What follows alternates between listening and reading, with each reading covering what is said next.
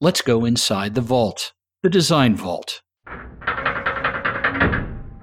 One of the nice things about the site is it's next to the a landmark district, so the heights to the north are low and set and they won't go any higher. So we knew we wanted to be tall and get as many apartments above that height for views to Manhattan. This is my guest, Michelle Wagner. I'll share more about her shortly. In this episode from the Design Vault, we'll highlight Michelle's project, Front and York. Front and York is a 1.2 million square foot mixed use and multifamily complex in Brooklyn, New York. The large scale two tower development occupies an entire city block and encompasses a unique blend of apartments, condos, and luxury penthouses, as well as an unparalleled package of indoor and outdoor amenities and more than 140,000 square feet of retail. The project features a blend of more than 750 condo and rental units, as well as an interior courtyard that spans nearly one acre, not to mention a challenging 25 foot grade change across the site. The building resembles that of a late 19th or early 20th century warehouse or factory, but significantly more luxuriant, with a glass fiber reinforced concrete frame and light gray brick infill. The building is quite beautiful and absolutely massive. Hi, I'm Doug Patt, and this is Design Vault. Today we're talking to Michelle Wagner, registered architect LEED AP. Michelle has her Bachelor of Environmental Design from the University of Colorado and is a registered architect licensed in New York and Colorado. Michelle is a project director at Morris Adjmi Architects. Before joining Morris Adjmi, Michelle worked on the World Trade Center master plan and designed guidelines with studio Daniel Libeskind. With more than 25 years of experience, she excels in the management of large scale projects and has played a vital role in leading the design and delivery of some of the firm's most ambitious assignments. So let's get into the details. Welcome, Michelle. Thank you, Doug. Thanks for that introduction. So, first, tell us a little bit about Morris Adjmi Architects. Where are they located in New York?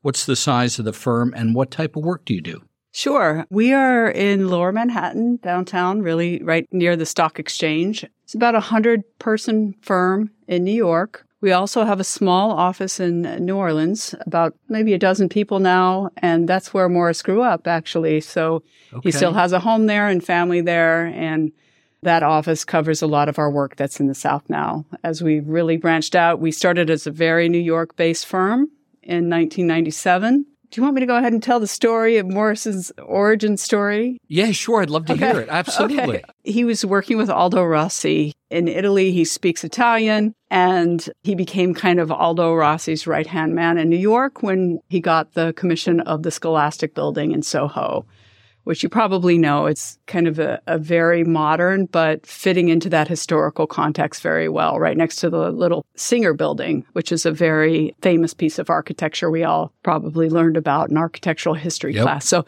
Aldo was tragically killed in a car accident in the 90s, and Morris finished that project for him and kept the office going and started his office from there. Wow. So, what kind of work do you guys do today? We really focused on multifamily office hospitality work, our core. We also have art services and interior design. So we really try to deliver all of those services whenever we can. We also have a guy that focuses on urban design. So we've got some multi parcel experience in master planning as well. Wow. So a comprehensive list of services that you guys offer. Absolutely. So tell us a little bit about yourself. How did you end up at Morris Adjmi? How long have you been there and what's your role in the office? I came to New York originally to work on the World Trade Center master plan with Daniel Libeskind, which with my husband, which was really supposed to be a six month contract. And we've been in New York for 20 years now. So that's the way things go. After that, I really enjoyed the experience of working on large scale master planning projects. So I went to another firm for a while that focused on master planning and architecture. And then through a friend that I met at that firm, I just heard about this great architect Morris and I started to look at the work and I got invited for an interview and that was seven years ago and I haven't looked back. Oh, that's so great. So you're clearly enjoying the Very work. Very happy there, yeah.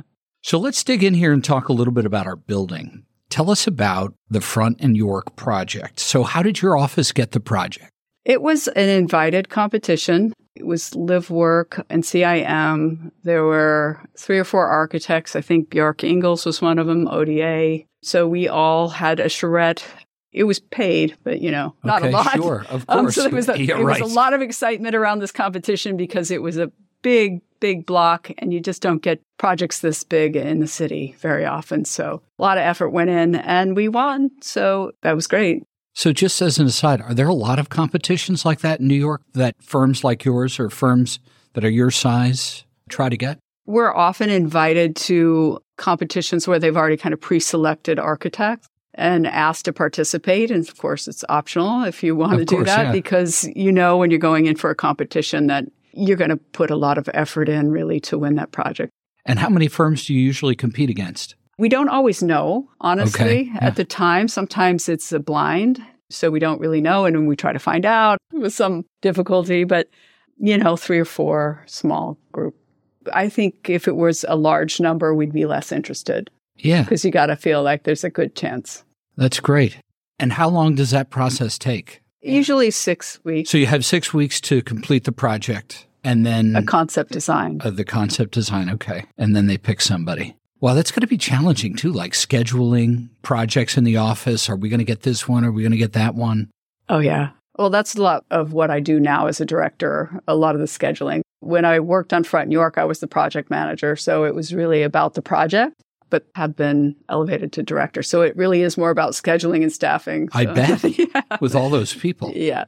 So tell us a little bit about Front and York. So tell us some of the history of the location of Front and York and then how did that impact the design? So the location is a full city block in Dumbo, and it was formerly a lead factory. And so there was contamination on the site. I can only imagine. Yeah. yeah. And I think maybe that's why it's sat vacant since the 80s. I think maybe it was like private parking lot and fenced for decades. So, you know, it really needed a big development like this to afford to clean off the site because really we remediated like 50 feet of soils in some areas. 50 feet? Yeah. So oh all goodness. of the contaminated soils were dealt with. Some carted away, some yeah. were cleaned on the site under supervision of AKRF, our environmental engineer. So it really took a big project like this to kind of utilize that site. Was the area around the site already well developed or It was. There were already towers around the site. 100 Jay next door was a tall tower. I don't know, it's probably 20 years old at least. So, what were the client's programmatic requirements? You guys won the competition and they said, okay, this is what we need, or you already knew that because you had entered the earlier competition and won it?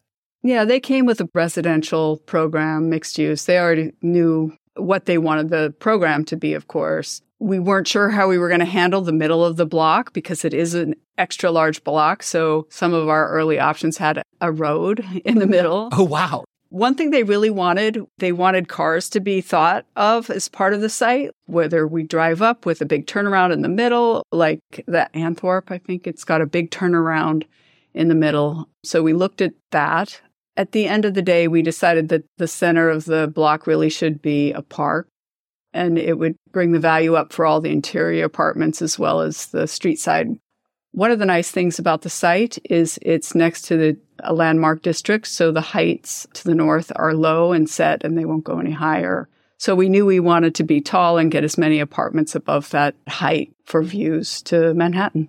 For those of you who are listening, you should take a look at the site plan and the floor plan because it really is quite beautiful with almost like a park like feature right in the middle. Yeah, as you mentioned it's in massive. the beginning, there's a massive park. It's like almost the size of a football field. It's for all the residents. We have a mixture of apartments and condos Front and York, but everybody can access the park. And even there's a lifetime fitness there as well, and they have some access to that park. Oh, wow, that's so great. So I know there's something unique about the site right there. It's a change in topography. So when you guys first went out there and looked at that, am I correct? It was 25 feet? About approximately. 20. Okay, yeah, 20 feet. About 20. So that's a big deal for a lot that is as big as this one. Yes. You have to start to think about this is going to be a really big building. Where do we enter? What floor are we entering? How did you guys deal with that? It was a real challenge. And of course, we had to look at many iterations on how to deal with that. One thing we did know is that we wanted the condo lobbies really to see through to the park. And the condos are sited on opposite corners of the site. So there's a big grade change from the lobby floors on each corner, like 20 feet. But we wanted to see that park. So, you know, eventually what we came up with was really like rolling hills in the park. I think when you go there, you'll notice it's very kind of hilly and there's a lot of winding paths and it feels very organic and yeah, natural. Not like a city. So tell me a little bit about the zoning ordinances there. You said you guys could be taller than buildings that were nearby. How is that even possible? And what were your restrictions? Actually, we are an as of right project. We oh. did not apply for any variances. That was part of the directive from the beginning. We didn't want to wait for that. It can take months to get a ULURP or a zoning amendment here. So we are as of right. So we just maximized the floor area and the height limit and really didn't have to get special approvals. Interesting. So that's kind of nice. Yeah. right? Walk into a project like that.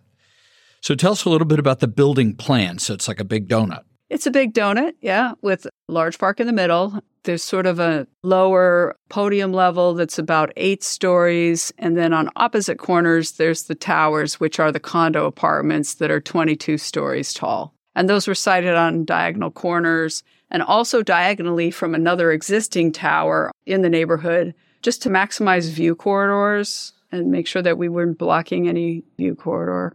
Did you guys go through a lot of design iterations in terms of where those towers were and how tall the building was? Absolutely. a dumb question. Well, an interesting thing is, though, in our competition, it was similar massing with the two tall towers on the corner, but they told us, okay, that was the competition. Now we're starting over. Right. I kind of um, figured. You know, so we looked at every possible massing scenario again. Awesome. And then, of course, we ended up back with the towers on the corner. But the big change is they were more massive. They were bigger towers, more like bars, because they really wanted to have great views in these apartments. So, style. I said in the intro, it looks a little bit like a factory or warehouse building. I mean, it does, but it doesn't, right? I mean, it's incredibly stylistic. Talk a little bit about how you chose the particular style because it's a little traditional and it's still contemporary. You know, I think we were inspired by the, all the factory buildings in Dumbo. I mean, that is the period of significance, that early American factory building, which were very large and they had big factory windows and were usually brick or masonry. The storefront, you might notice, we have a very tall sort of metal, blue metal storefront, and it looks very muscular, almost like structural yeah. steel. It's aluminum, but it looks like structural steel. That was really inspired by the Manhattan Bridge, which you can see just down the block from both Front and York. You see the structural steel of the bridge. So you guys decided from the get go that you were going to make a brick building, right? We did. We always wanted the brick. We actually looked at this building as precast donuts initially, just really a client directive, thinking that was going to be the most economical solution. But even as precast, we wanted that gray brick. I mean, we were really trying to kind of fit into the neighborhood. There's a lot of granite gray cobblestone in Dumbo, and it was a big building, so we wanted something a little recessive and quiet, I think, in the brick color. So we were looking for that dark gray brick, even when it was a precast building, which ultimately it's not precast, it's hand laid Glen-Gery brick. so, what are some of the unique construction details that you guys employed here using brick? Well, the first thing is the brick itself. I mean, we had actually gone pretty far down the road with the precast and had a, a, gray color in mind. But, you know, of course, economics are always a factor, and we couldn't find an economical gray brick that suited us. So thankfully, we had a great salesperson that told us about, new at the time, custom color Glen-Gery Engobe clay coating which is not like a clay coat that's very opaque and solid. It's actually more translucent and we could pick any color that we wanted and it was pretty economical. So that's what we did. We found a beautiful kind of dark medium gray, very muted, and then a little lighter gray at the penthouse on the kind of additions on top. And I'm looking at some really beautiful details here, particularly the recess in between that kind of frames out every one of those windows. Was that a detail that you guys spent a lot of time working yes, on? Yes, that was actually a detail that we developed when it was precast donuts. And funny enough, we really liked it because it just gave that little bit of detail to the facade that without it, it felt a little bit flat. So that was originally there to hide the precast joint. Oh my gosh! So it's a Um, remnant. It's a remnant of an earlier design. I think at one point the client suggested maybe we should take it off, and we all said that we really like it. Yeah, it does an awful lot for the facades. We're going to use it to hide the brick control joint instead. oh wow! So that's tucked in there, and Yeah. that's why you don't see them at the windows. So the control joints are inside that. They're in reveal. that reveal to one side. Oh, I'd love to see a blow up detail of that. Tell me a little bit about the concrete structural frame. That's the GFRC, the white frame. That yes, is that structural? really beautiful. It's not structural, it's trim. This is a concrete building. So, yeah, that is a device really to help modulate the scale of the building and also to help it read from a distance. I mean, you can see actually the you can see that from a plane. I've seen it flying overhead. Are you know? serious? Yeah. yeah. It really does help bring down the scale because, you know, could you imagine if you didn't have that trim? I think the white color, it's really kind of neat standing on Front and York and seeing the blue and white bridge just right there. And just kind of the colors just feel good. They fit into the neighborhood. There's white on the bridge. Had you guys looked at doing that in any other color, like gray, having it melt back into the facade? We study everything. We're very iterative, I think, in our process. And you, we always internally look at three options. You know, we really push it and then we narrow down the options for the client usually, but lots of options.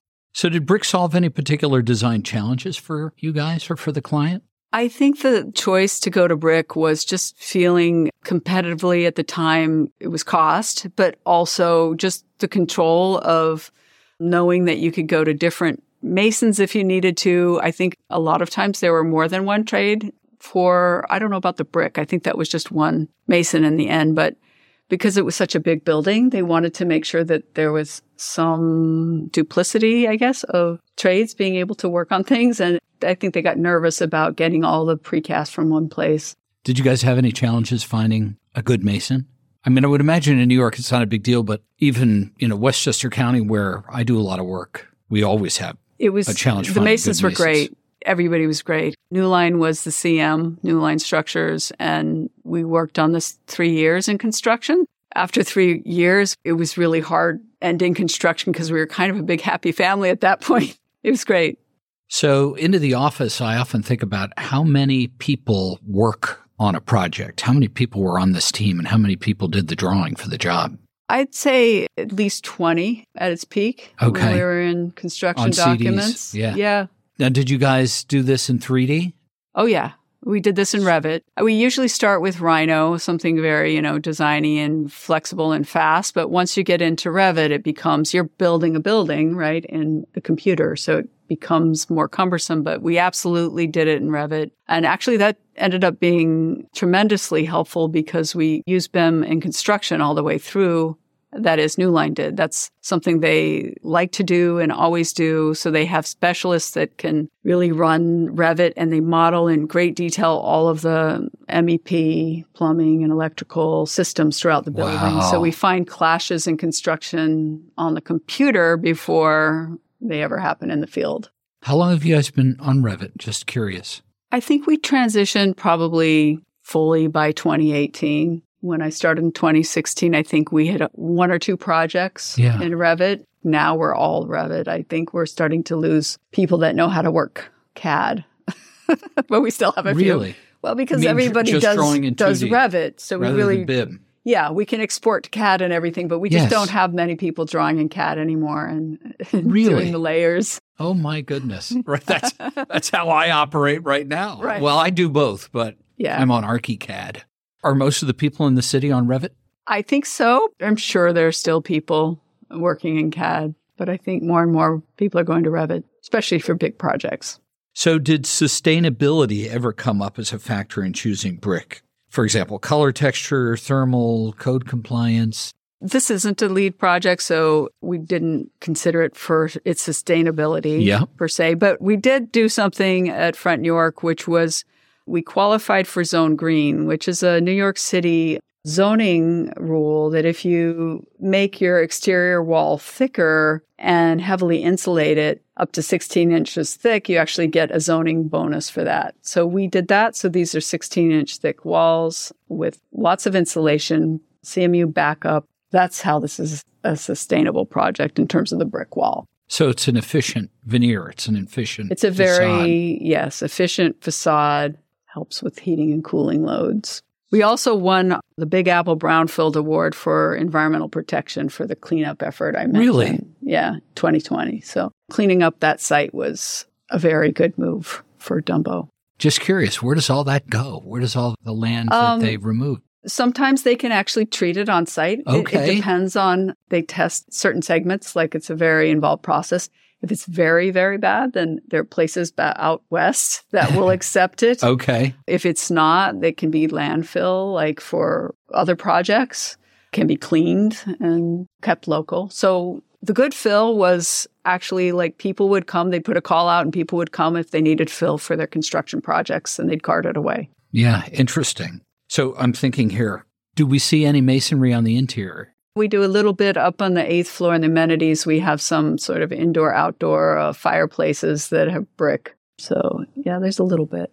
That's great. So, did your team learn anything interesting through the design and construction process? Something maybe that you guys hadn't been through in the past? I would say that one thing that we found very difficult at first was the redlining process in architecture where the more senior architects will redline drawings and then give them to the junior staff to pick up the changes. That was very difficult with the 20 person team. So that kind of prompted us to find a tool, which we eventually found Bluebeam Studio, which now we use on every project in the office where you can go in and do group markups together and highlight together. So it's one document and you refresh the document periodically. So we had a lot of logistical challenges like that. We had to set certain meeting pulses internally to make sure we were communicating so we weren't overlapping or ignoring a corner of the building, which you can sometimes do when it's 1.2 million square feet. I think there were a lot of things we learned internally through this process that actually help us now on some of our larger projects. How long was it until you guys implemented Bluebeam? It really like started, I think, with Front and York, and now the whole office is on it, and we really do all of our markups that way. That's really cool. QA QC reviews and Bluebeam's probably the new CAD, I would say, for really a lot of us because it is a very good markup and measuring tool. Yes. And, and it's cloud based or it can be, so you can work in a big group. So you can go files. in and draw in 2D. Yep. Wow, that's pretty cool. We've been using Procore. Yeah, we also use Procore. New Line Structures did and that was tremendously helpful. Yeah, for project management, it's been great, super helpful. Yeah. And just the process of using Navisworks and Revit. It's basically Navisworks is the software that helps you look at Revit and really find those clashes in the field. This was the easiest CA project. Maybe not easy for all of the staff, but in terms of the leadership, we weren't running into big problems. It was very smooth. We were finding the problems in the model in the field. So that was great. How many drawings does a job like this have? Like, what does a construction document set look like? Yeah, I think about 500 drawings. Oh my goodness. Uh, yeah, something like that. Three or four volumes, you know, wow. lots of trades. And construction was three years. That's about right. Wow. So, how long has it been complete? I think it's been complete really since the summer, last summer. I could be off by a month or two. Are they happy? Is it full? I don't know if it's full, but it's very well occupied. I yeah. do know that there's 16 penthouses are all sold. Wow. The views are spectacular all around. So I think maybe they wish they built more larger apartments because really when this was landing, I mean, seems like the trend started to go to larger apartments uh, yeah. with COVID and everything. A lot of one bedrooms, but they're really nice sized one bedrooms, you know, they're Yeah, not, the photographs are beautiful. Yeah. And the amenities are, we've had so many developers and other people touring the amenities on the eighth floor. There's 15,000 square feet of amenities up there, and they're spectacular. And a couple of swimming pools. oh my gosh. On the roof. I think that's a real selling point. So, one last question before you go. Personal question. What's your favorite part of the job, and what's your least favorite part of the job as an architect?